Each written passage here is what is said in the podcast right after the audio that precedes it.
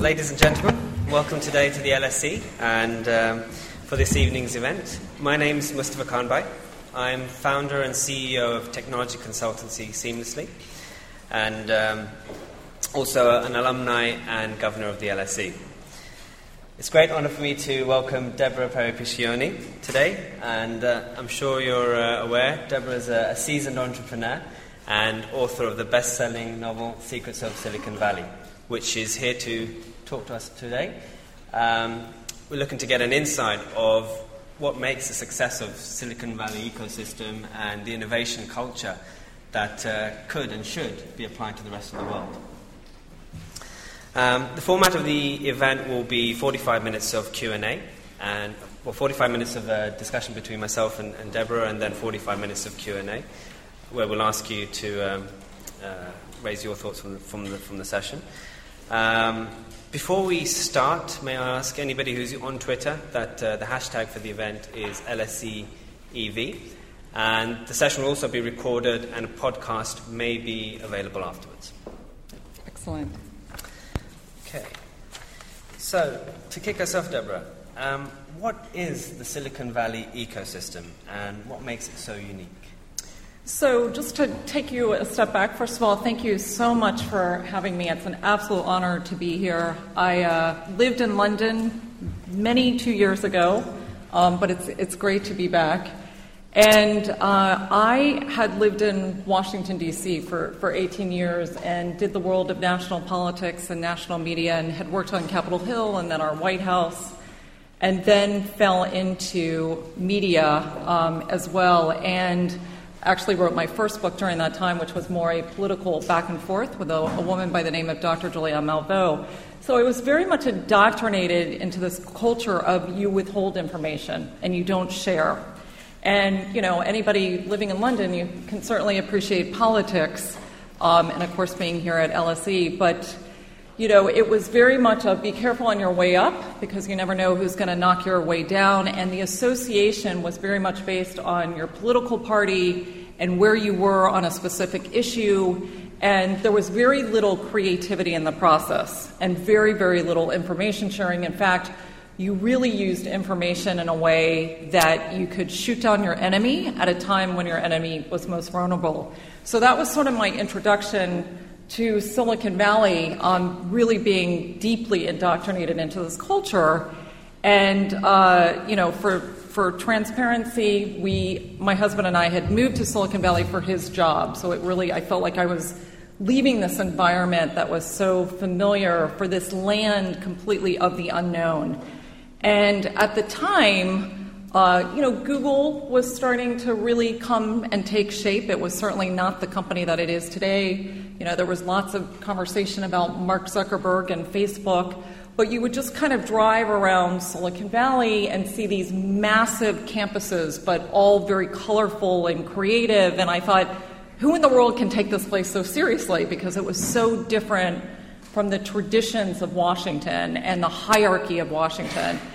And so, you know, my husband and I, it was, it was quite a daunting transition because it was so different from anything we had ever known before.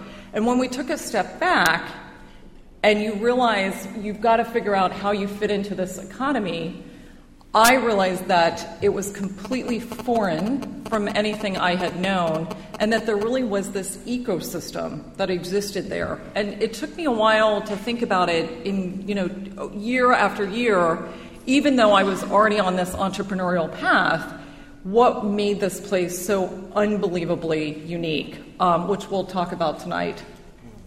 And well, how do you feel business is conducted differently? So you, you mentioned in Washington a lot of sheltering, a lot of keeping secrets, and a very different vibe on the West Coast how do you think business is conducted differently, which instills that? Yeah, and this is just an anomaly to Silicon Valley. It is incredibly open, and you have to get used to information sharing. And often you're sharing information with your direct competitors because those direct competitors can help validate or justify an idea you have. They can proselytize your platform or your product. Um, but for me, you know, it was very odd. That, I mean, we still sign non disclosure agreements there, but it was very odd that people were so open about what they were working on, what that next technology was.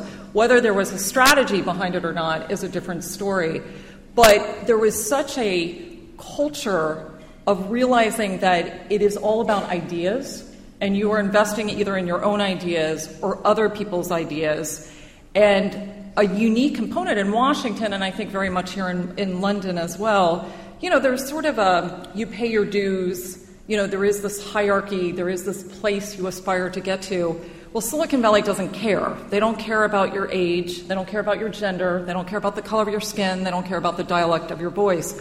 It's very much just based on value and what you can bring to the table. So you can be Mark Zuckerberg, 23 years old, and someone's going to invest millions and millions of dollars in you because the perception is you're smart and what you're creating is growing really quickly. Do you think that's a perception on what they're trying to they're trying to be disruptive and is there value being created or is it just trying to disrupt and, and change change change the way we do life so it's a case of where everybody's going to benefit. It's an altruistic way of, uh, doing business. Do you think that's what's do? Well, first of all, Silicon Valley is a bubble-based economy. So what happened? Uh, you know, and I don't want to claim to be an expert in what was going on in Europe specifically, but I can certainly speak about the economy in the United States. So, what the entire country was experiencing, Silicon Valley was immune from. Um, it certainly uh, cut back, you know, off corporate profitability. You know, people, corporations were holding onto their cash. Uh, we were certainly having hiring freezes, but we by no means experienced what the rest of the country uh, was going through. And it is based, it's a bubble based economy. So, what Silicon Valley does is it creates sort of a trend, which I address in my book. I call them the cycle of innovations. And, you know, it can be each decade that there's new innovations that come about. They let the rest of the world adopt them, and then they move on. It's kind of like a trampoline, they move on to that next thing. And so, uh, in that respect, it's the question is always going to be about value creation rather than a get rich quick. And that's, that's a big debate going on for us right now because a lot of the venture capitalists have huge pressure on them to have a quick ROI. You know, it used to be that you can invest in R&D and you can invest in technology and expect a return 7 to 10 years out. With Facebook and some of these other social media companies that grew so quickly, you know, the pressure is really on the, the, the limited partners of venture capital firms are now putting tremendous partner, pressure on the general partners to have these quick turnarounds, you know, this quick return on investment. So that's the question of whether we're going down a path of value creation or really true disruptive technologies. do you think that, that, that ethos starts in, I mean, Stanford has a big part to play, as you mentioned, so how much do you think Stanford contributes to that, and, and how does it operate differently? I mean, does it instill it in from, from day one when you start?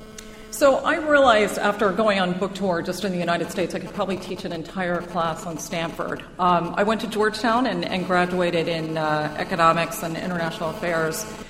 And there is nothing quite like Stanford. I mean, first of all, this dates back to when the university was founded in the late uh, 19th century, where science was the vanguard. Leland Stanford felt that the East Coast universities back in the States were not really focusing on science, and science is what created direct usefulness in life.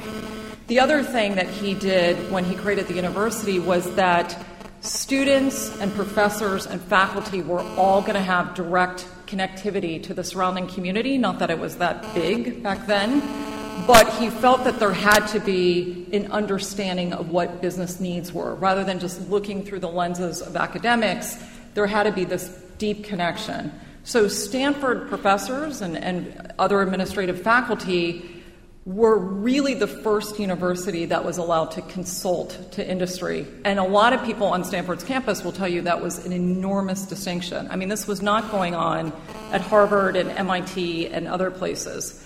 Um, and, you know, what has been mind boggling to me about Stanford is not just sort of the future of science and technology and how far ahead of the curve that they are. Uh, design thinking, as we were talking, is also a big interdisciplinary piece, meaning that you can take a traditional engineering path or a traditional humanities path, but there's a lot of interdisciplinary study with other subjects on top of that. Um, but what's most remarkable is how Stanford reaches out to that next generation as we're all struggling in the United States with our K through 12 education and, and realizing that we're not doing a great job, we're not making a lot of adjustments to really prepare kids for the 21st century economy. Stanford's almost taking a lot of these surrounding kids in, and I write about a competitive advantage of being raised there, and getting them immersed into what the future of technology and science and engineering looks like.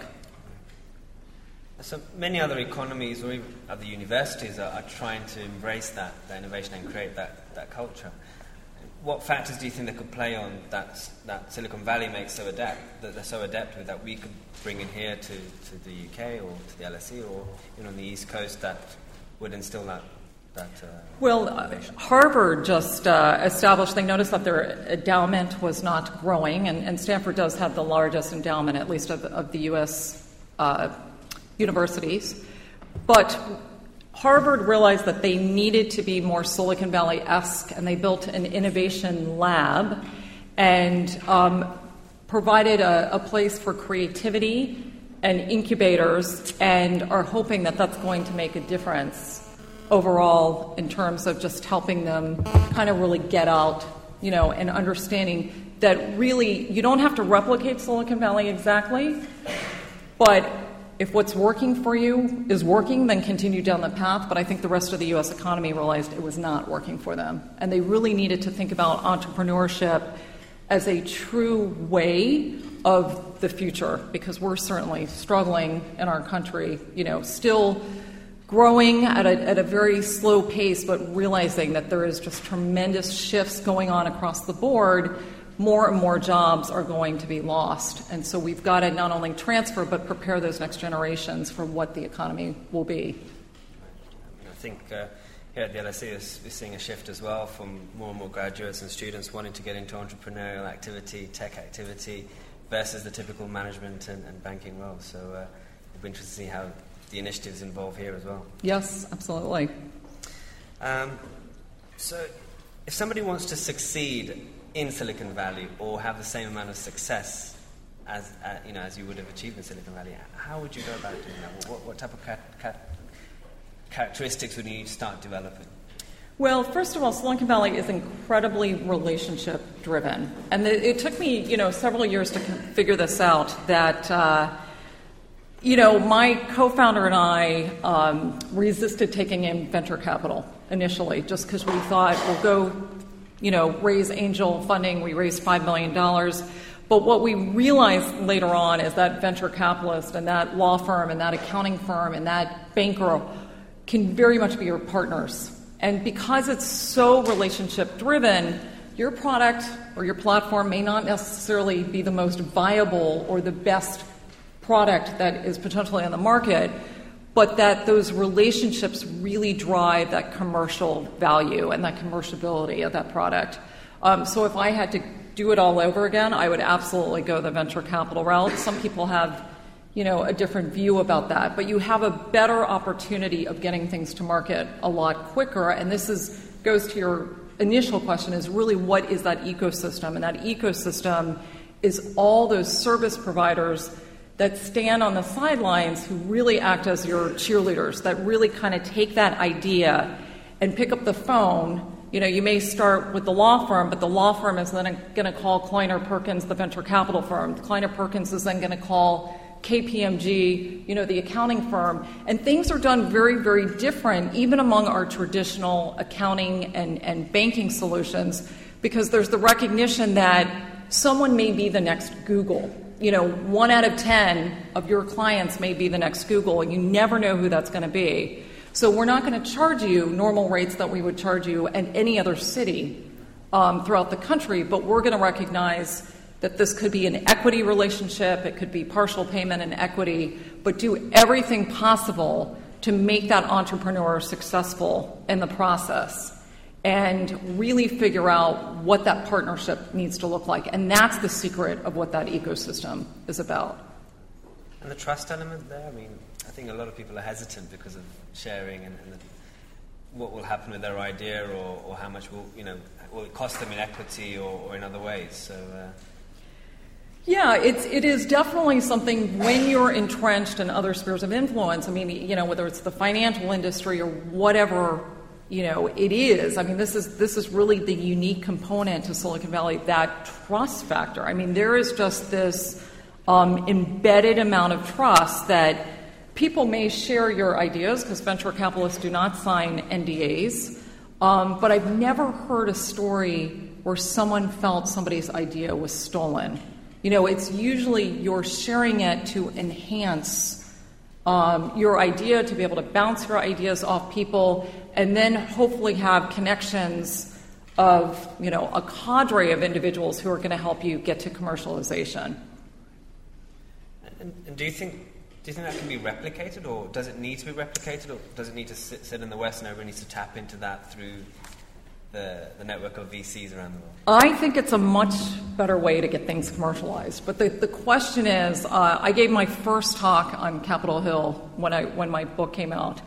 And, you know, they kind of looked at me like with deer in the headlights. How could, you, you know, they can't imagine, New York, Wall Street can't imagine being able to share things in an open and trusting and collaborative way. And in fact, I just got another book deal, which I'll be writing about risk as a management tool having nothing to do with financial management.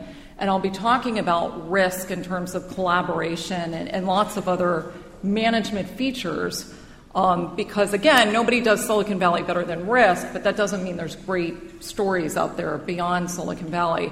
But it really comes down to people you know, and the uh, former chairman of, of Google um, will say that it comes down to the weather in Silicon Valley because when you're living in these blue skies every day and you're energized and you're feeling the pro- productivity and the lifestyle is so focused on the outdoors, and then you've got a company like Google who recognizes we're going to adopt that outdoor lifestyle and we're going to bring it into the workplace that's extraordinary. I think everybody, you know, if you have to see the internship, I know the movie just came here, um, just to get a sense of what it's like to work at Google, what, what they provide.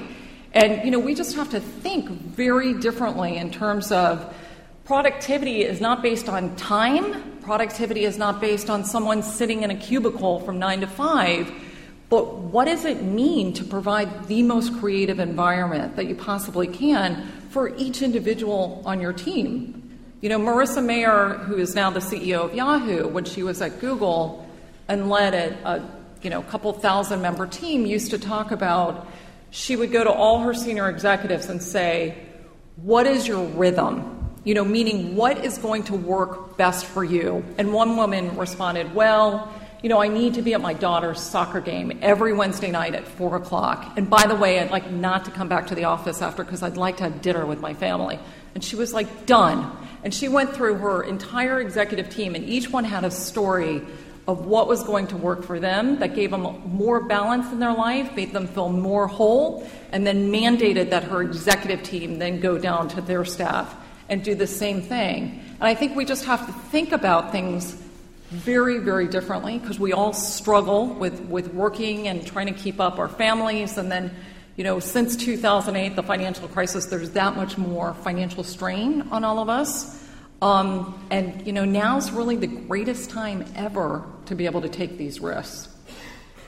I've heard about Silicon Roundabout. I guess yes. all we need is a bit of sunshine and we can reach the heights then. Excellent. Okay, so, um, and I guess finally, why was it so important for you to, to write about the secrets of Silicon Valley and, and capture the essence? Because I thought things were so messed up, you know, at least from my having lived on the East Coast. And, uh, you know, I was one of those people that when I was in the traditional workforce, I never understood if I got done with my job at 4 o'clock why I had to sit there till 6 o'clock to show FaceTime. And it wasn't just so much Capitol Hill or the White House, but other places I had worked with in Washington. And, you know, the badge of honor in a given week was how many all nighters you pulled. And it just, you know, it, it doesn't make sense if you think of it in the scheme of things, particularly as if you're planning to have a family. And um, it just seemed to me that if I did my best work at 3 a.m. or if I did my best work in the morning, why shouldn't I have that flexibility to be able to do that? And so I just thought, you know, in some respects, people said, well, it's been written a lot. It, you know, it, there certainly was books on HP and Google and the Apple way and Steve Jobs, and but there wasn't this comprehensive, if you've never been to Silicon Valley, what would you need to know?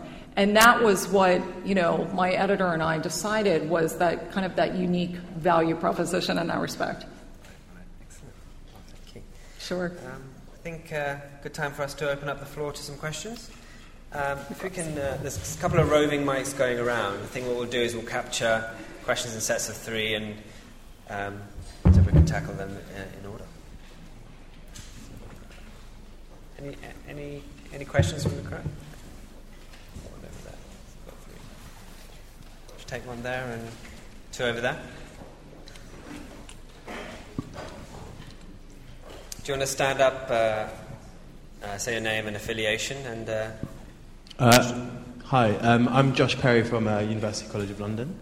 Um, I was just wondering, what do you think is the best way to approach managers when you have a creative idea, and what kind of um, processes would you have to go through in order to kind of get your organisation that you work for to replicate the success of Silicon Valley? okay, so getting managers and setting up the workforce to succeed as it does in Silicon Valley? I think uh, gentleman in the white sh- white polo there as well. Question. Are we queuing them up? Yeah, we'll do Okay. three and then we'll queue them up. Yeah. Um, hi, I'm David Tuck. I'm a, um, um, a technology entrepreneur. Um, I just wondered if you were completely sort of mobile, you know, location kind of um, optional, where would London rank um, in terms of kind of locations to start a business across the whole globe? Okay, great. I think we had one over there.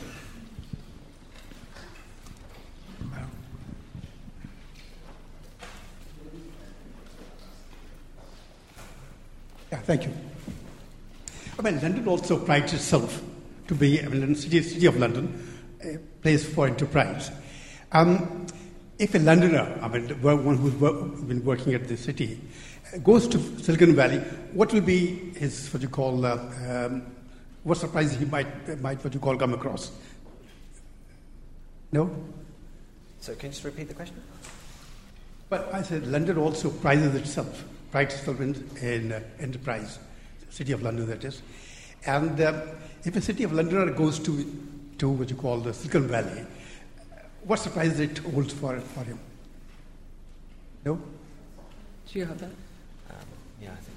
Okay. Okay, so we've got three. So Okay. do you want to take them?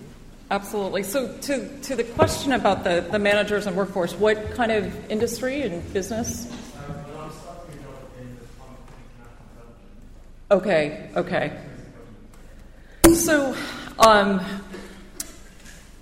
maybe I needed more pictures in my book, but in my book, I have uh, there's a company called Box. It's it's in the cloud sort of space, and they have a, a slide, a winding slide when you walk into their their um, entryway, and you know. There, there's a famous design firm right near Stanford called IDEO, and it's it's based. And, and if anybody doesn't know the IDEO story, they they started with uh, it was really founded for the most part. David Kelley was working with Steve Jobs on the first Apple, and he created the, the first mouse for the, the Lisa One, which was the first Apple, and then kind of created all sorts of product developments from the deodorant stick to the, the stand up toothpaste, and they're, they're all over the place these days. They're, they're a huge, huge global firm.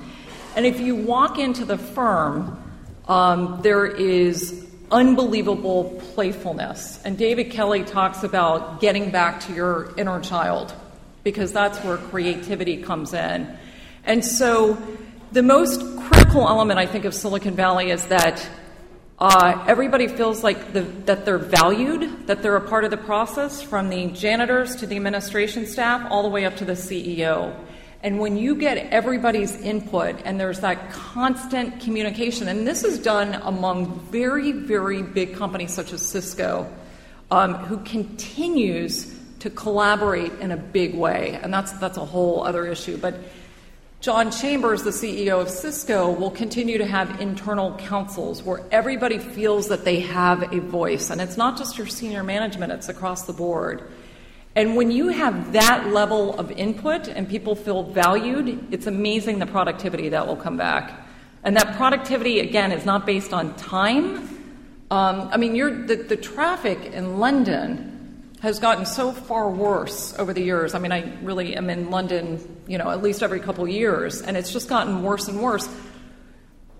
If you're not a business that has to conduct itself within 8:30 to 6, perhaps you want to alter and scatter hours and and you will have with people being less stressed, greater creativity and greater involvement and uh, you know, the benefits are a whole other level. I, I mean, I have not seen the type of employee benefits anywhere like I've seen at, at Google. And, and I don't know if you all are familiar, but you know, you can do everything you can possibly need to do on Google's campus. There's free food, you can get your haircut, you can go to the doctor, you can get your oil changed, you can plan your kid's birthday party, you can have someone run out and pick up your dry cleaning for you. Now, part of the goal is to keep people there, but when you're not thinking about all those other tasks that sort of bog you down on a daily basis, you really are free to do things. And then the other point, I mean, this is just a, a huge question, is um, there's the 20% rule at Google that others are adopting throughout Silicon Valley, where you get to do any person's job or your own particular passion one day a week because they feel that that will help create innovation overall. Um, and then, you know, there's just a whole range. I mean, Netflix has adopted an unlimited vacation time policy. There's, there's unlimited vacation. Now, other companies are now following suit as well. And it's just really how do you motivate people based on valuing them? Does that answer your question, or at least begin? Um, on the, the question on London and starting with business, I don't want to claim that I'm, I'm an expert on. The only thing I did look at is globally where the U.S. fell in comparison to other companies and countries in terms of getting a business up and running. I've certainly been studying what's been going on in Dublin more so. Um, but, you know, I looked at Silicon Roundabout and then I heard it became Tech City and then Google's having a bigger presence here. And I think the only thing I would say is it takes time. You know, Silicon Valley's been, been around for as, as small as it still is, it still has been around. It really didn't take shape until the 1950s with the semiconductor industry. And so, you know, it's been evolving ever since, but it was a group of people that had absolute disdain for East Coast hierarchy and said, we're going to do things a better way. We're going to treat people like family. And guess what? When you move on to other companies, you're going to take this culture and you're going to take it with you. So it's setting some ground rules about what type of culture you want to be when you want to grow up think London will have some uh, challenges to ch- change too, um, especially with the city environment. But uh, it is starting to change. You do feel a different vibe when you go to Tech City and the hub, and just the idea sharing that's starting to emerge. Yeah, but I would say even looking at what Mayor Michael Bloomberg is doing in New York, which they call themselves Silicon Alley, they, they think they're going to be bigger and better than Silicon Valley. I suspect there. But still, Google has the predominant focus. They have the predominant sort of um, dictation of what New York is going to look like because they have such an extraordinary presence there. And they're really helping Roosevelt Island grow into sort of this mini entrepreneurial ecosystem. And then the third question I'm not. I've taken as a if enterprising businessmen going to Silicon Valley, what would they expect? Uh, in terms of raising money or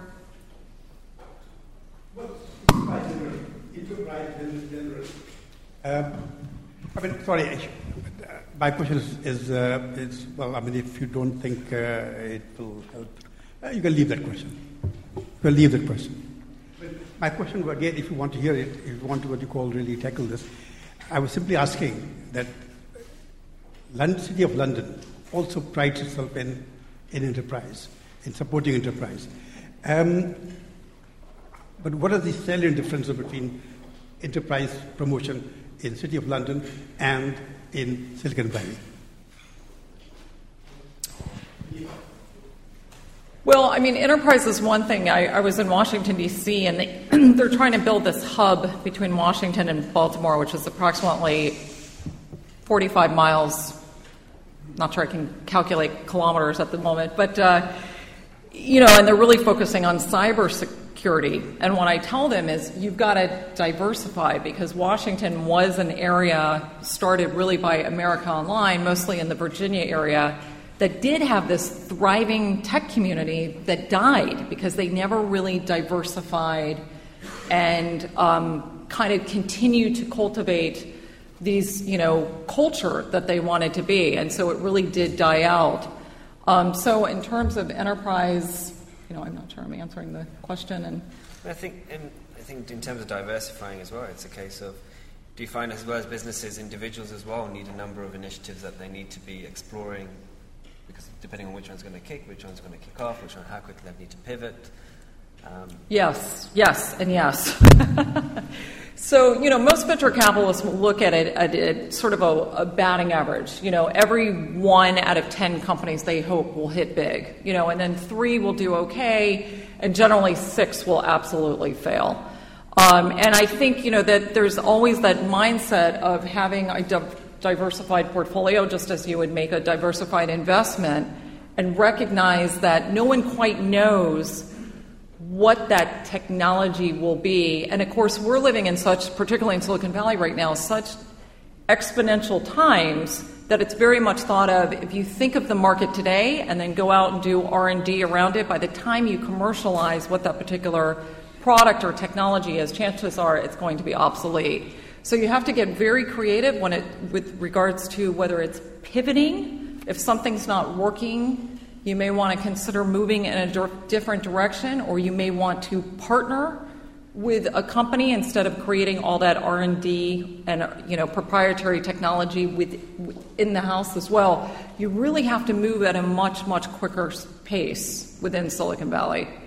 I mean, applying. I mean, looking at that uh, when we're at Virgin, uh, it's a case of the, the, the portfolio is 450 companies within the portfolio, and the essence was doing things that can you know, champion the customer, doing things that's fun, and being innovative without technology. But sticking to those values and those fundamental factors meant you could constantly attack a new industry or a new segment with those principles and, and see what you can disrupt. And what was the success rate out of 450 companies? Ooh, well, yeah, it's, it's a very low success rate, and uh, we've noticed over the last five years when we were there, it was very focused on travel, on uh, aviation, on finance and health now. So it's constantly making sure it's what's the next sector, and within that, trying to make that one business work. Yeah, absolutely. Rather than having Virgin Brides and Virgin Spas and, all sorts of things. Okay, so we're going for the next round of, of three. There's one over here. Hello, Jan Poremski from Krakow University from Poland. Uh, I wanted to relate to one of the most burning issues um, that, that emerged in the last days, which is spying and surveillance conducted mm-hmm. by governments in possible cooperation with big companies from Silicon Valley. And my question is very simple. It's actually about your opinion. Is this threat real or is it exaggerated? Should we be seriously concerned about sharing our personal data with such companies as, as Google, Facebook, and so on? Or is it just sort of a medial panic? It's just a question about your opinion. Thank you very much. Thank you. There at the back.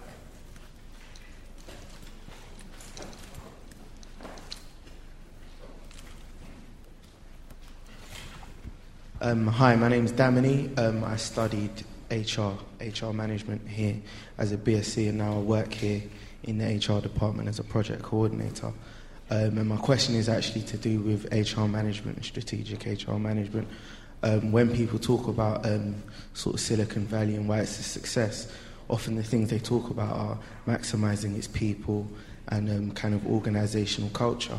Um, but when HR comes into it, it's usually talked about in terms of um, hiring people um, rather than kind of from a strategic view. And I was wondering, do you feel like HR has a real role in sort of strategically driving these things sort of in organizations, not in tech organizations, but organizations over here, um, such as in the finance industry and that sort of thing? And have you seen that happening in Silicon Valley, or is that very much driven by management or the people who run the money? Thanks. Thank you. And uh, gentleman in the pink shirt. Hi, Robert Harris. I'm an economics teacher. Uh, you were talking about Marissa Mayer in glowing terms. How did you? What were your thoughts when about the news that she said that everyone had to work from the office and not work from home? having just converted the office next door to hers into a crash for her child? I've gotten that question every single place I've gone. um, so, personal information, I think it's a huge, huge problem. And that's where Washington, D.C., they feel like they can invest in cybersecurity. And uh, yeah, I don't know the future. I mean, because it's, you know, it's an enormous. Um, challenge that I think we're not, you know, I'd love to be inside Symantec, one of our big companies that, that really focus on that. Um, but it's, you know, I, will give you my own example. Somebody, I don't ever use my debit card to get money, um, except at my own personal bank, and somehow somebody got a hold of my debit card, you know, and it, it just in South Africa. So all these charges were coming through on my bank account, and I'm hyper careful about this stuff. So I think we're all going to be impacted. And, you know, a lot of companies, I mean, Google and, and lots of companies will hire these professional hackers because I think we've got to figure out how to better protect our security. The flip side is from the government side, you know, they're convinced that they've been able, this is not so much on personal um, information, but they're, you know, they're absolutely convinced that they've thread off some terrorism threats as well. So, you know, it, it's hard to say what that right balance is, but I think it's a discussion that we're all going to have to face just from a public policy standpoint as well, what that information, you know, what that, that right balance is. To the question on the HR component, I think there's nothing greater, more important right now than what's going on in HR. Because again, if you focus on your people, you know, there, there's in business now, you know, there's there's the tangibles, your products, your technology, your IP, you know, anything around intellectual property that has value. But but some people believe um, that there's nothing greater than the intangibles at this point. You know, we've all lost personal touch. We've lost customer service. I mean, there is no more customer service. It, it really is about let me teach you how to do your own customer service uh, through the use of technology.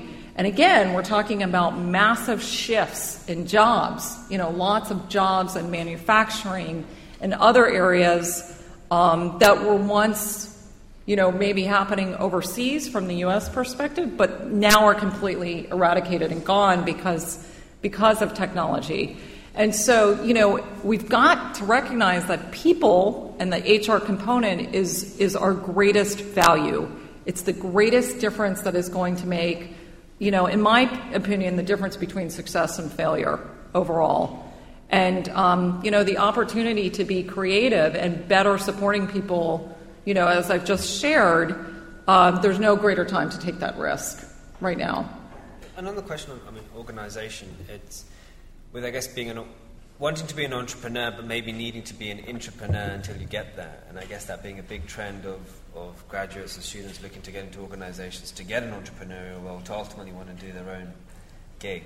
How, how is that embraced? Do you, do you find that supported and companies support individuals doing pursuing their own ventures on the side, maybe from five to nine? Yeah, absolutely. I think that's expected. I mean, you know, YouTube was such an interesting story, and I, and I write about it in the book because it was really just a, a side project for those guys. And, you know, they just decided we're working at PayPal during the day and we'll, you know, figure out what to do at night. And, and originally, YouTube was supposed to be about a dating site, and they plastered posters and, and all sorts of flyers around Stanford's campus, and they didn't get any traction. And then they realized that, you know, there was this need for video sharing in a much more efficient way. Well, they didn't take in capital until after they had been doing this side business for a year. And then a year after that, they were acquired by Google for $1.6 billion in stock and cash. Uh, so it's not a bad little story. So yeah, no, it, you know, Silicon Valley is not necessarily about you being the entrepreneur. You may have an idea that you want to pursue at some point, but you may be better off investing in somebody else's idea to learn management and mitigate risk or mitigate failure, um, but recognize that at some point you're going to pursue what you want to pursue down the road. And then to the question on Marissa Mayer, my uh, candid response is, as she continues to do these acquisitions, is Yahoo's got to figure out what kind of company it wants to be over the next three to five years. And so there is a time where people have to join together and they've got to sit side by side and they've got to have dialogue and they've got to have um, brainstorming and they've got to have, you know, just all sorts of activities that bring that creativity back that will hopefully lead to innovation. You know, it's clearly lost market share. It still has a lot of cash, but Google and with the attempt of Microsoft with Bing um, have you know far exceeded the market share that I think anybody anticipated. Yahoo's got to do a little bit of innovation itself and potentially pivot. It still has you know a large market share in the advertising world, um, but it's it's just got to figure out what that next generation of Yahoo is going to be. So I think it was wise on her part to bring people back together. And do, do you think companies are struggling jumping from Web 2.0 to the mobile platform, or they have to rely on acquisition because the entrepreneurial innovation is, is starting to stifle within? You know, I, I mean, there, there's that, and the tablet industry obviously is enormous, but everybody thought that the PC industry was just going to go away so quickly, and it hasn't. And, and we, now we have all these different generations of technology users. Um, I mean, it is clearly going in that direction, but it's still going to be some time that it catches up. Um, and then it's going to be, you know, what's after that? What's after the tablet? What's after the, the, you know, the iPhone? I mean, there's there's a lot of talk in Silicon Valley whether Apple is going to have that next generation of what that new new thing is. Um, but you know, at the same time, I mean, we've we've got to recognize how much technology and decide for ourselves exactly where it rests. How much technology do we need in our lives? Um, and you know, there's individuals who think biotech is going to be bigger than the internet, and 3D printing, and there's you know, there's a lot of diversity out there in terms of where we're heading in technology um, that I think we could do you know benefit by having less focus on Web 2.0 or mobile because all those players are in there and move on to, to diversifying, to continue to diversify our economy. Great. Gentleman in the orange shirt. I think we'll take some from the top as well. Uh, hi, uh, Paul Jeffries, Sloan Fellow, London Business School. Um, I was interested in your comments about Stanford and its origins and the scientific focus of Stanford that you mentioned. Now, that strikes me as hardly an original focus. Even in North America, both MIT and Caltech, to name but two institutions, have a heavily scientific focus. And obviously, not far from where I stand and where most of us sit, is Imperial College London, which obviously has a very heavy scientific focus. So, making an assumptive leap, presumably what's different about Stanford is the way in which it reaches out to its community, which is the second part of what you said in terms of the origin was different. So, if you go into the into the entrails of how Stanford reaches out to the community. What is it that they specifically do that is different to Caltech, that is different to MIT, and prospectively is different to what the likes of Imperial College are doing? Let's take one from the top, actually. while we're waiting for that. Uh, oh, yeah, go for it. Um, hi, my name is Julian I was wondering, you were talking a lot about Google and their work environment and how everybody was sharing their information. And um, on the idea of transplanting that internationally, making their hubs available everywhere globally. Um, what are your thoughts on how to hedge against the risk of corporate espionage and um, how to how to safeguard intellectual property if we look especially on how quickly technologies and ideas are being copied and replicated, um, you know, being on a trade fair one day in Geneva and then being, you know, a week later mass produced in China, how can we deal with that? Yeah, great question. While we're at the top, yeah. Hi there. Um, can I ask, what would your advice be to somebody who's looking to start an international business uh, nowadays in the context of having uh, an easy way of connecting with people in different countries through social media and things like Facebook and platforms like that. uh, balancing that against the importance of having human contact with people. Would you advise young entrepreneurs to um, not use social media for that, or would you say, yeah, you should use social media and you shouldn't bother with the time and expense and risk of, of travelling to meet face to face, or probably somewhere in between? But some advice on that would be great. Thank you. Excellent. So, to the point, here's what Stanford does, and, and again, I write about it in the book. A student has an idea, and the student talks to his or her advisor. And that advisor may or may not be in the position to help that person, but what that advisor will do is pick up the phone and call five other people and say, I've got this really smart, you know, everybody's smart at Stanford. And what happens is the commercialization starts right there. And I write about the fact that Google, Larry Page, had no interest in turning Google into a business. It was really just trying to get a license, a licensing deal with the existing um, search engines at the time, and nobody was interested.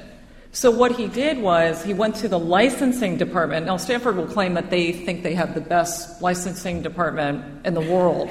And you know whether that's true, I don't know.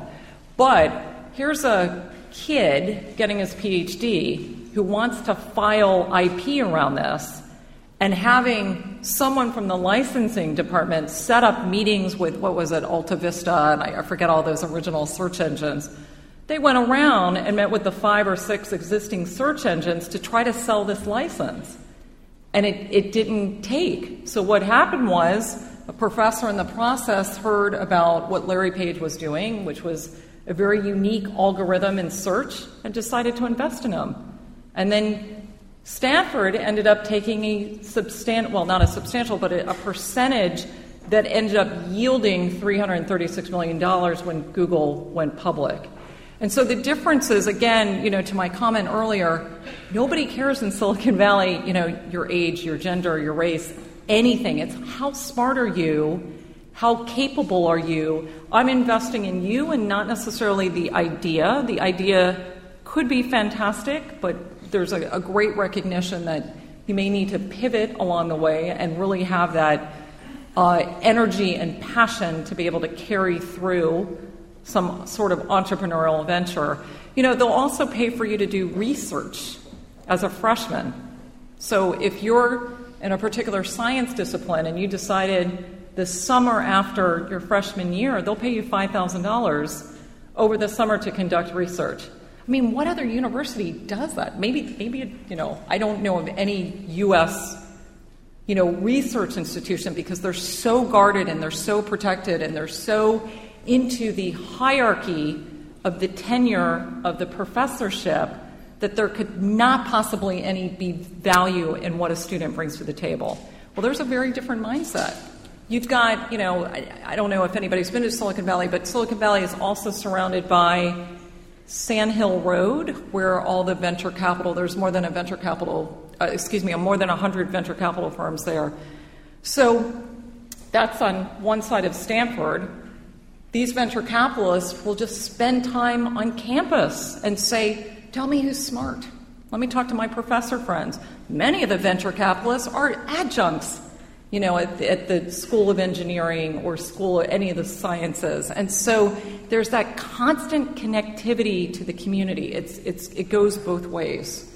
So those venture capitalists are looking for those next generation of entrepreneurs, and those professors and that faculty is having direct correlation through the consulting of companies and industry.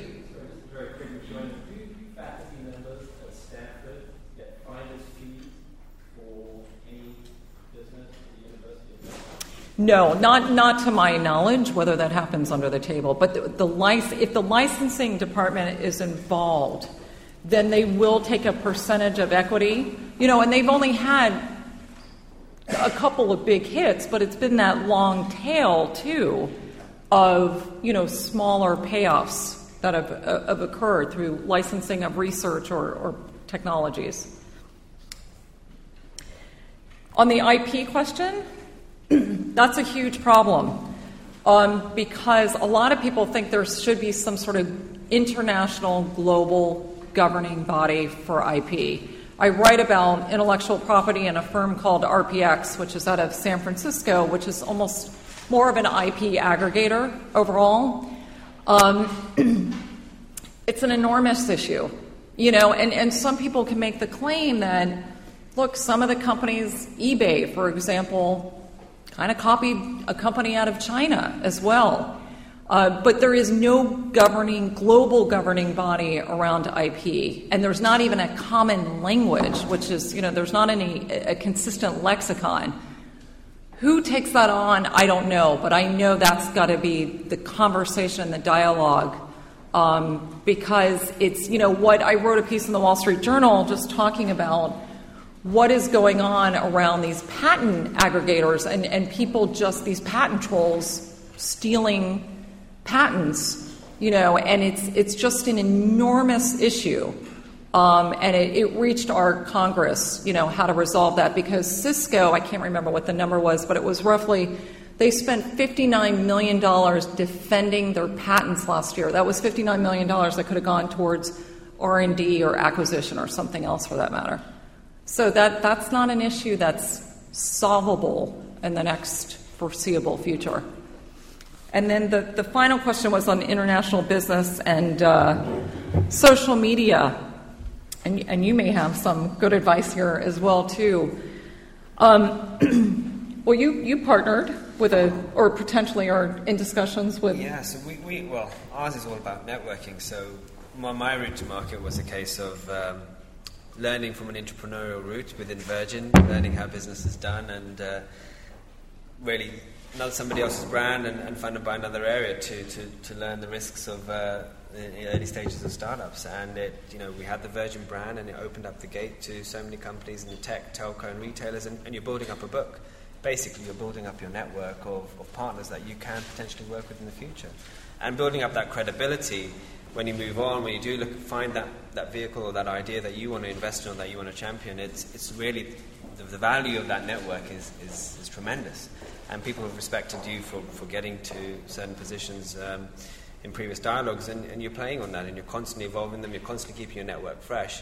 So social media, LinkedIn, it's, it's invaluable as um, connect, reconnecting back and, and, saves you the marketing budget of uh, of, of creating the brand from scratch. So you're always building your own brand and you're always building your network. So international business is, is, is key to that. And uh, yeah, and I, and I would just add, you know, again, living in these exponential times where things are moving so quickly, it's better to outsource or partner with an international partner. And I was just explaining earlier, even in the medical device space or the drug R&D space, um, a lot of pharmaceutical companies are bypassing getting approval process with the FDA. It used to be a, a certain track you could take and almost be guaranteed FDA approval based on your trials, the success of your trials. Well, now, just because of politics in our country, um, a lot of these companies are actually trying to go through the approval process outside of the U.S., commercializing there having enough trial and uh, market adoption, and then coming back to the U.S. And so, you know, I've been in these discussions with a lot of venture capitalists who kind of specialize in this area. Everybody's thinking about things differently now because it's just business just looks so different. And it is so tough to predict what is going to happen. So you have to figure out the best way to mitigate the most risk that you possibly can. I think for for startups that are wanting to start in this day and age, it, it's a case of there's a lot of software, there's a lot of technology being created, and, and tremendous amount of funding going into it. But it's a case of what's the application, what's that changing in industry, what's that changing for either consumers, small businesses, or enterprises, and I think that's where you can start getting in, in terms of creating that service proposition, using the technology, using the people, and and mitigating the risk in that way. I think that's what a lot of companies are looking uh, that they can't create straight away. They can't create that new route to market. And that's where we're finding a lot of companies are partnering with, with people on this side of the pond in Europe that can access a new market for them Absolutely. at a very low cost. Yeah, in a much quicker way, without a doubt. This man has had his hand up. Yeah.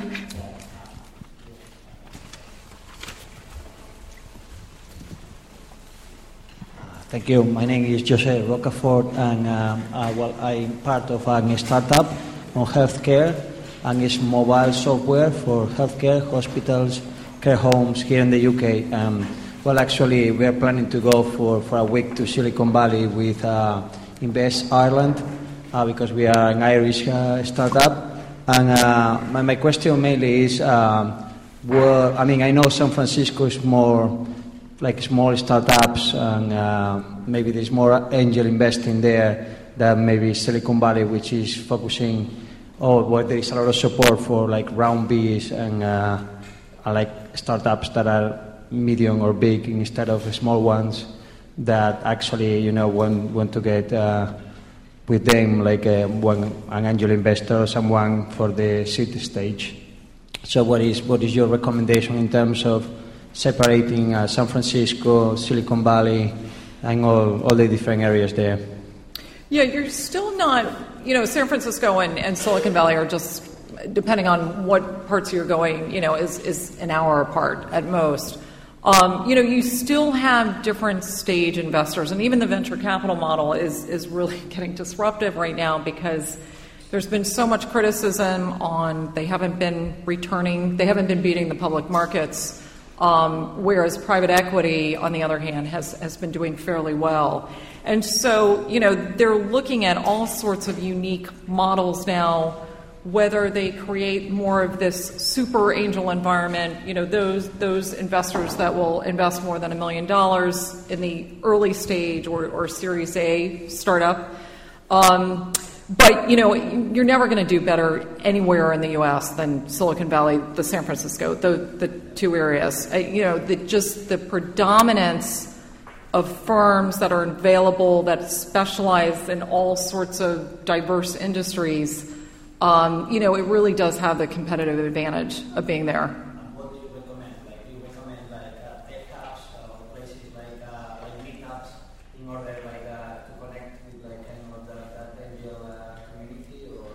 Well, the the other creative way of doing things is looking into some of the incubators as well, because there's oftentimes the funding that comes along with that. So Y Combinator, 500 startups.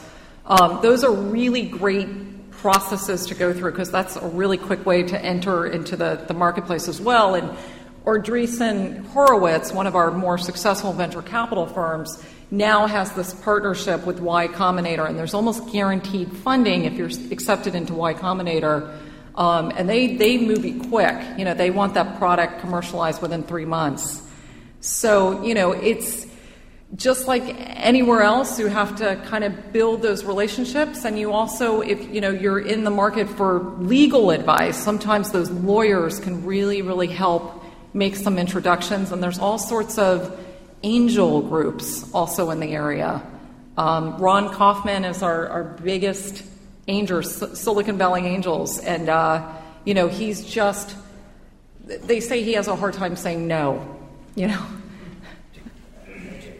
Do you think uh, European startups looking to create a presence, do you think it would be that have a more of a unique advantage going to Silicon Valley because they're giving access to another market, or do you think the space is less crowded in Europe for them to look at um, the campuses here or incubator programs here to, to get a more of a initial startup or? A, well, I mean, I think the interesting thing, you know, we, we Silicon Valley definitely funds like Israel. There's a lot of Israeli companies being funded out of Silicon Valley you still need localization in your innovation. You know, I talk about it, it doesn't have to be this grandiose new invention.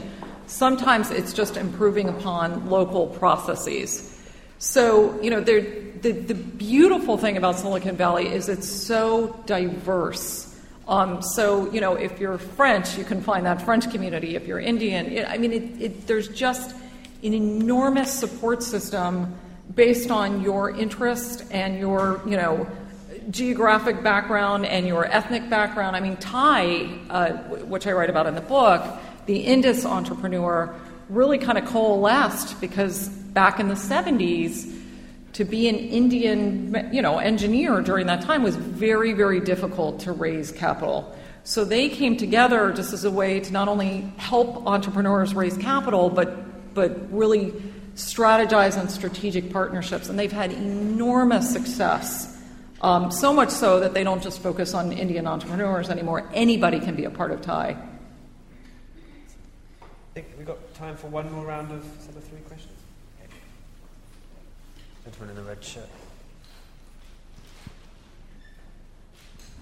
Yeah, Nathan McClellan, I teach economics. So you mentioned that schools are having trouble adjusting to the 21st century and, and getting kids ready for what's coming with technology. So I was wondering if you had any ideas um, for how to integrate idea sharing, collaboration, that sort of thing into the education system, maybe taking some ideas from Silicon Valley and engineering it into education although I never claimed we had a great education system in Silicon Valley, but. Can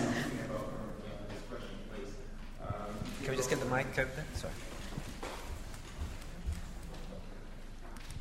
Hi. Uh, the British government just announced that computing is going to be part of the national curriculum. I'd like you to, to, to make a comment, not, not about the political decision itself, but I mean the, the, the role the education should play in, in this yeah. 21st century economy.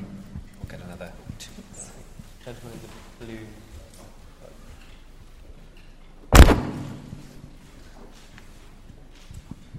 Uh, hi there, I'm Alex Fillmore. I'm a product manager in Shoreditch. Uh, I was going to ask how uh, the, what the effect of all the wealth generated in the valley is going to have, uh, because it's now obviously an attractive place to go, but an expensive place, so kids can't start things in their garages because they can't afford to. Well, they have to live in their garages. Right, or their cars. Yeah Do you want to stop there, or did you want to take one more? Um, just take okay. the, the, the lady over there.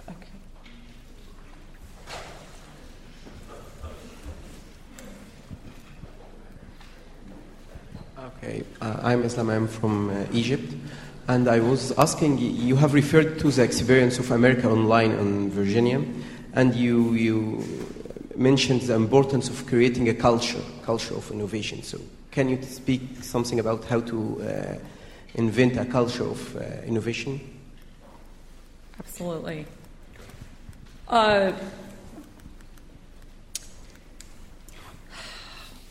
On the education front, um, first of all, California ranks 48th in the United States for education uh, in terms of per pupil spending. Um, and it's uh, quite pathetic what the schools offer living right in Silicon Valley. And even my own children, I'm having to work with the, the head of the school to really get them to think about. Uh, you know, it's one thing, and again, I don't want to speak to what goes on in the UK, but we're, we're still stuck in this manner that you take biology and then you take chemistry and then maybe you get to physics within high school. This, this seemingly uh, sequential order of sciences. The problem is, science is so much more diverse than that, that if a child takes chemistry and is told by one professor or one teacher that he or she is really bad at it, it could potentially turn them off from science altogether. And so I spent a lot of time at Singularity University, and Singularity University is on the campus of Moffett Field, and they're looking at science and technology five to ten years out. And um, there's a belief that if you want to teach your child a language, let them learn the language of the computer because that's really where you know our children it, it will be you know indoctrinated and part of their DNA. Um, so it's it's a real challenge to be able to. I, am not sure Silicon Valley has the answer on that front, but there are schools that are private um, that look at how you br- bring design thinking into the curriculum overall. How do you do, I mean, doing robotics is one thing or artificial intelligence, but how do you look at math, humanities, social studies? Uh, some of the things are fundamental and basics that we all need to know, but that design thinking and creativity and looking at how to do things differently is more important than anything else. There's sort of this theory that we all dissected frogs but really, the frog should come dissected, and then you figure out how to put it back together. So, you know, I, I, we're not doing a good job in the U.S. as far as I'm concerned on, on K through 12 education. And then um, computing, I, I think that's brilliant, you know, because that, that is the, it's not even the future, it's the here and now. And we continue to have a shortage of engineers, and our HB 1 visas is still a big, big issue for us. So part of the problem is, um, you know, we're having a massive shift in the economy, but yet the education is not either giving kids, particularly girls, the exposure to look at STEM subjects science, technology, engineering, and math.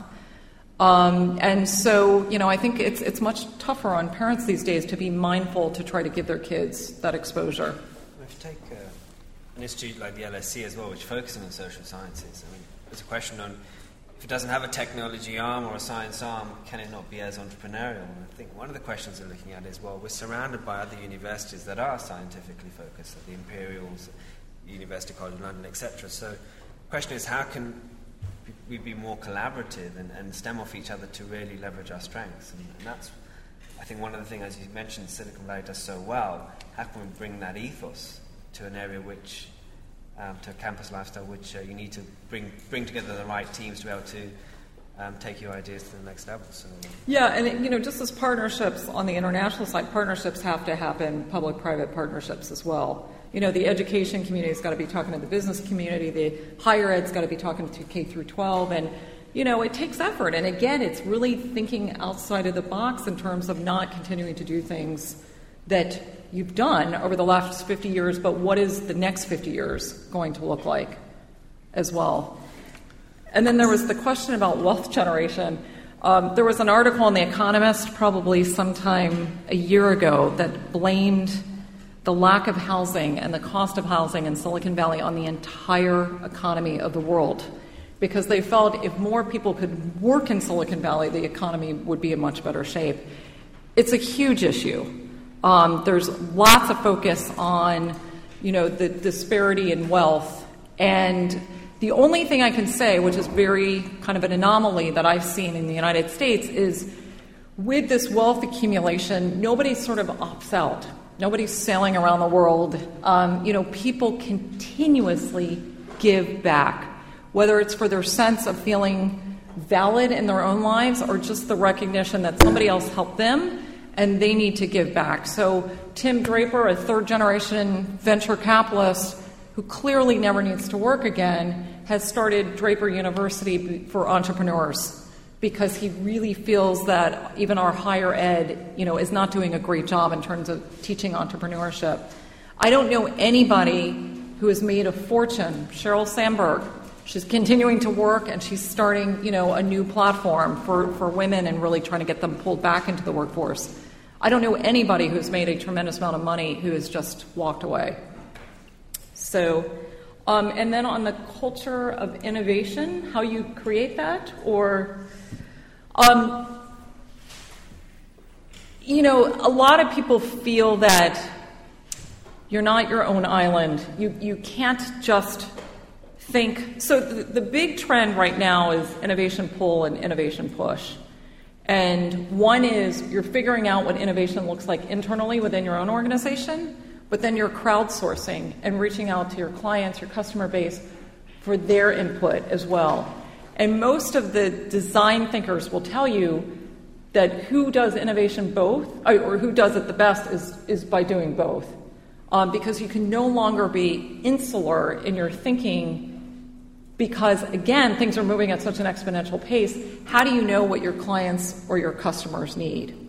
And so for example IDEO worked with an airline called JetBlue. You know what is going to be that unique distinct advantage of this airline why would you want to fly JetBlue over any other airline in the us and so they really just kind of observed what, how do we make it easier? They went to the airport, they went to San Francisco International, and just kind of observed what was it, rather than trying to get these yes and no responses, what was it that was going to make this experience better for you?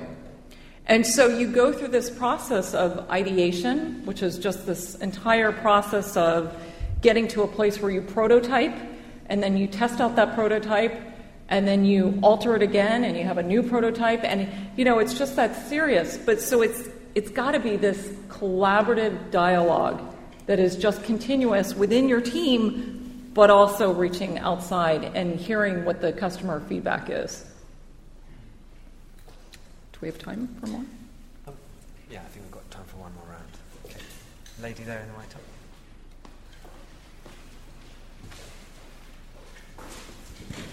Hello, um, I'm Audrey. I just had a question regarding this uh, innovation culture we're speaking about. I'm working in an SME of 15 people, and uh, it's uh, basically sitting down from nine to five. And sometimes, as you said, I can be done with what I had to do uh, before five and be like, oh, I would like to do more, but I'm not, uh, you know, uh, or pushed enough. So how? I, but I feel that um, the, the the managers are also afraid, due to financial pressures, due to, to the economic crisis, that you don't mention so much. So how can you deal with uh, this uh, creativity in, uh, in this economic environment, which is very hard and which feared, uh, which is feared by the, the corporate management uh, to, to, to think outside the box because we don't see the future very well. So they're maybe afraid to, to take any initiatives to push their employees. And so finally, fin- maybe finally it's a vicious circle, but uh, you know, how, how can you um, yeah, make things differently in this specific environment? Thank you. Um, lady over there in the blue.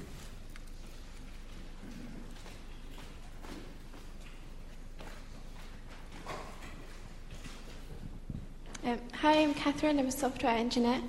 So my question is, um, today with companies like Facebook and Google, it's hard to imagine a life without them. They're so integrated into everything we do, our phones, search, social.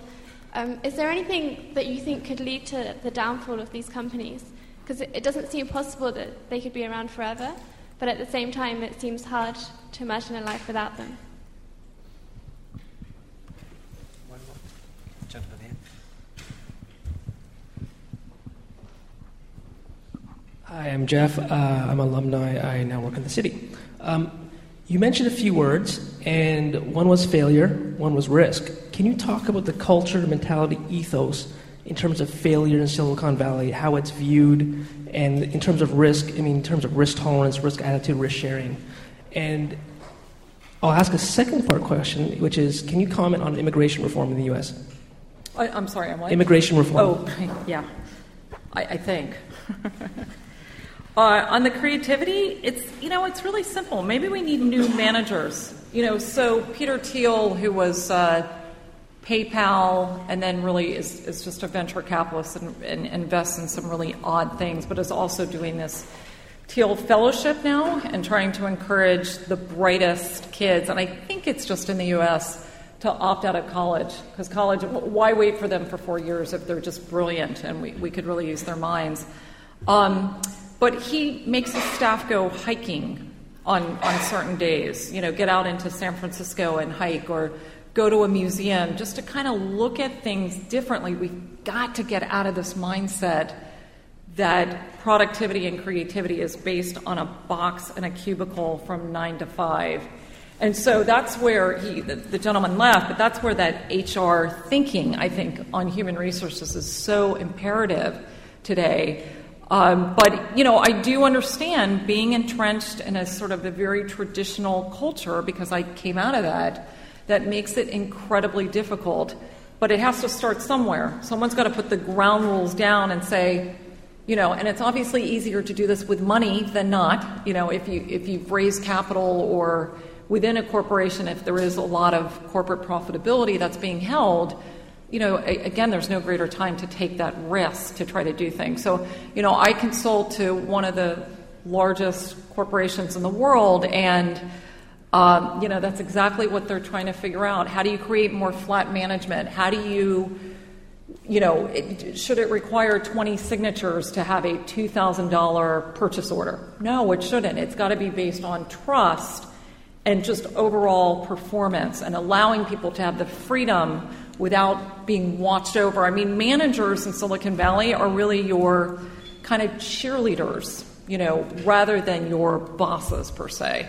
They're there to support you in doing what you want to do, and managers got to hire people smart enough to know what they're doing, and that manager is really just to kind of support that individual. So I don't know if that answers your question. To go to lots of museums to go to, you know, lots of just just really kind of taking people out of the office to give uh, you know them a, a, different opportunity and a different vantage point. And I think also with, with the technology innovation around, let's say, software as a service, I think there is such a fear within organizations that it's going to be big capital outlays, big investment costs to do anything different. I think now the game's starting to change. It can be a lot more flexible and nimble and, and go out and hunt for those new, unique solutions, champion them internally, and actually say, well, it's not so much about uh, a big infrastructure change, and we can actually start doing test pilots and test cases to show the difference because it's all about it's all evidence based and if you can start showing glimmers of, of change then you can actually get them on side and actually well learn from, from you know how it's done in Silicon Valley and say well we can actually start enacting change. Yeah absolutely. And then on the adoption question um, so, again, I write on this process that uh, adoption of technology is interesting because, you know, first you're at a, a, place that you can't imagine it being in your life. You know, you absolutely resist it. And, um, you know, I uh, will disclose that I just got a smartphone, you know, not too long ago. Um, but you, you go through this continuum of resistance to can't imagine living without it. In the case of Google, uh, they are continuing to acquire and doing R&D internally uh, that would surprise people. That is not necessarily public knowledge. They will continue to evolve, and they will also always think of themselves as that entrepreneurial existence, and they will break things down if they get too corporate in that response. So if you if you continue to think of yourself in the entrepreneurial roots you'll continue to evolve and recognize when you are becoming too kind of traditional and corporate in that respect. But there, you know, there, there will be definitely be something else after Facebook and Twitter, and, and you know, it'll be really interesting to see with this younger generation if they get burnt out. I mean, there'll be some other method of communicate. You know, we went from email or actually before email, instant messaging, email, texting, Facebook, Twitter, it'll definitely be something else soon, I think. And then on the, uh, the failure, your risk, and immigration. So, you know, Silicon Valley likes to talk a lot about that it just is okay failing, that that's part of the experience. And I, I, I think that's true to some degree, but I don't think any angel investor wants to go into an investment knowing that they're going to lose, you know, X amount of millions of dollars. But it, it is based on the people. Most venture capitalists will tell you they're investing in the people and not the idea. So if they feel that that person has sustainability and is nimble and is not afraid to pivot if need be, um, the hope is at some point they'll find some degree of success overall. Uh, but it is all about risk taking. There's no question about that. There's a great deal of comfort in taking risks. The question is, or the challenge is now, at what point, you know, where is that nexus between taking risk and having some potential for that return on investment? And I think that's the lens that people are really um, consumed with in Silicon Valley. And also, you know, to your earlier point, value creation rather than this just get rich quick scenario. Amazon, which is not in Silicon Valley, but uh, up in the Seattle area, you know, Jeff Bezos is, is just famous for taking risks and recognizing that he's going to take some hits, but it's all about value creation. The Kindle is a perfect example. It's not a moneymaker for them right now, but they recognize, you know, where the industry is heading, um, and you know, know that Amazon is the process. Well, they're not. They're, they're, becoming a bank as well, and many of our big banks are terrified that they will be a formal bank. And you know, they basically, when someone applies to Amazon, they will use their their sellers, their e-commerce clients, who they Amazon knows in real time exactly how that particular seller is doing at any given minute, at any given hour, at any given day. So to apply for a loan from Amazon, you have to go through six questions. Well, that's quite different from a traditional bank or going through due diligence and trying to get to a term sheet with a venture capitalist. Um, so it's, you know, th- there is definitely a much greater comfort level in terms of taking risk and failure than anywhere else I've seen. HB1 visas, immigration, Yeah, it's it's. Um, I don't know. You know, there was a lot of talk in Congress six months ago, and it hasn't re- been resolved at this point. We definitely need to stop educating people at Stanford and MIT or Harvard and then sending them back home. So, On the risk point, um, you mentioned in your book that one of the traits in Silicon Valley is everybody goes around touting how many failures they've had just as much as, as success, and it's, it's sort of. Uh, the badge of honor. the Yeah. badge of honor, exactly. So, do you feel venture capitalists won't really, don't really take you seriously until you've had a couple of failures under the belt, so you've learned from your mistakes, or how do they sort of gauge that? Do you, or do you feel it's even critical for you to have, have learned from a couple of failures in your life? You know, again, I, I think it's so much based on those uh, those human connections. So I think that a venture capitalist needs to sort of sniff out, if you will, someone who's either gone through a lot of failures or maybe has learned earlier in some capacity how to mitigate risk because I think it's very much contingent on that personality of that person and what they can handle and what they know and what they don't know and how much they're comfortable in recognizing what they don't know and figuring out, you know, how to mitigate that situation the best they can. Are we on time? I think. One more session? Yeah, okay, I think we've got time for a couple more questions, the final round. Lady over here.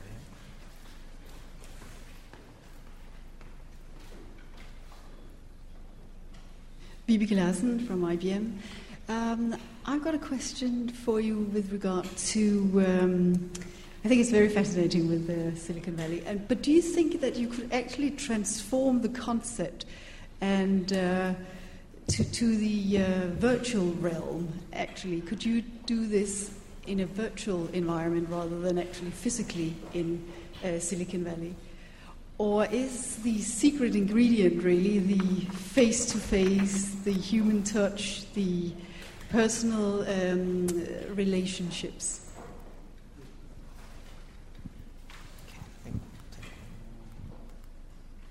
One more question? Let's take, take from the chat.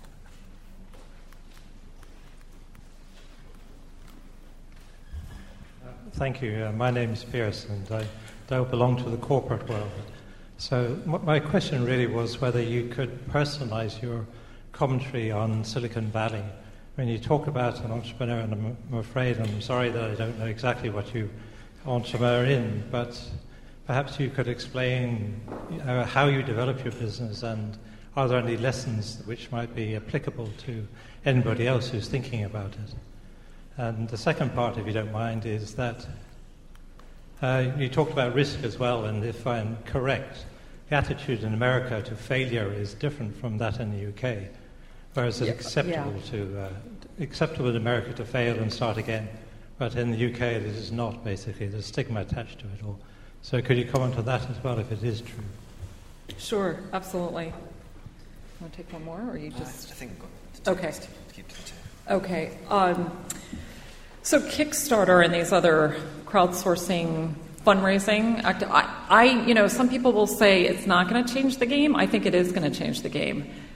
But the magic of silicon valley the secret sauce is the the totality of the ecosystem. So it's this person picks up the phone to this service provider that then goes to this service provider that then gets to the investment banker that then gets to the strategic partner that then hopefully leads to that exit strategy overall um, but I'm hugely optimistic about what you can do through crowdsourcing. And, uh, you know, if anybody can figure that out, I mean, I know there's uh, New York Angels is really trying to connect their angel investors, and I think it's a couple hundred people at this point, to sort of the global entrepreneurial community. And there's no reason why relationships can't evolve, or at least start initially through the virtual world and then kind of grow from there. Does that answer your question? Excellent. Um, failure in Europe, France is, I think, even worse maybe than here. It's it's death. I mean, if you're going, you know, France. I had interviewed a couple of entrepreneurs. You fail, you know. Not only do you have a black mark, but your child has a black mark. Your grandchildren, and it's it's incredibly destructive in that regard. Um, I would say it's more accepted in Silicon Valley than anywhere else in the in the rest of the country. It, it's quite it, it's a distinction, you know, again that is is unique onto itself. I mean, failure is is an embarrassment. It absolutely is. And so I, I'm not sure I understood your question in terms of, of risk versus failure and, and what you were looking for specifically, but I Just asking for really for a comparison, and, and was the attitude in America different? If you if you failed, I mean that wasn't looked upon as being a stigma in any way. It was just you know part of the process. You could get up again and you could do something different. And if you were successful, you were back. Whereas with here, if you if you fail, then you're unlikely to get people particular funding. I'm suggesting, uh, asking you to comment on it. Yeah, no, it's definitely better in Silicon Valley than it is anywhere else throughout the rest of the country. So it's it's uh, you know again, it, you'd rather be Mark Zuckerberg than the you know. I mean, Zynga is is a company Mark Pincus had to kind of put his head down and, and bring in Don Mattrick, who who runs uh, who did who was president of Microsoft for the you know interactive enta- entertainment division. I mean, there is a recognition sometimes that you may have to build out an idea, but recognize you may be great the first year and a half, but then you've got to bring somebody in who can take that company to that next level. But Silicon Valley is filled, you know, filled of entrepreneurs who remain there the entire time. And sometimes that, you know, you've got to make that shift in recognizing that you need new management to have the greatest success that you potentially can have. I think in terms of experiences of starting businesses and any advice, I think the mitigating risks and partnerships is so critical. I think we don't all have access to capital, or trying to get VC funding in Europe is, is a challenge. And but what is open is the ability to partner. And I think if you can find the right partner, and you, it's all about the people, people can connect within the teams. There's opportunities to, to share the risk uh, with broader organisations without capital. So strategic investment or strategic partnerships, I think, critical for new startups that want to, to get, uh, get an Yeah. opportunity in the marketplace. Absolutely. Excellent. Well, I want to thank you, Deborah, for your, Thank for your time you. today. Thank you very us. much.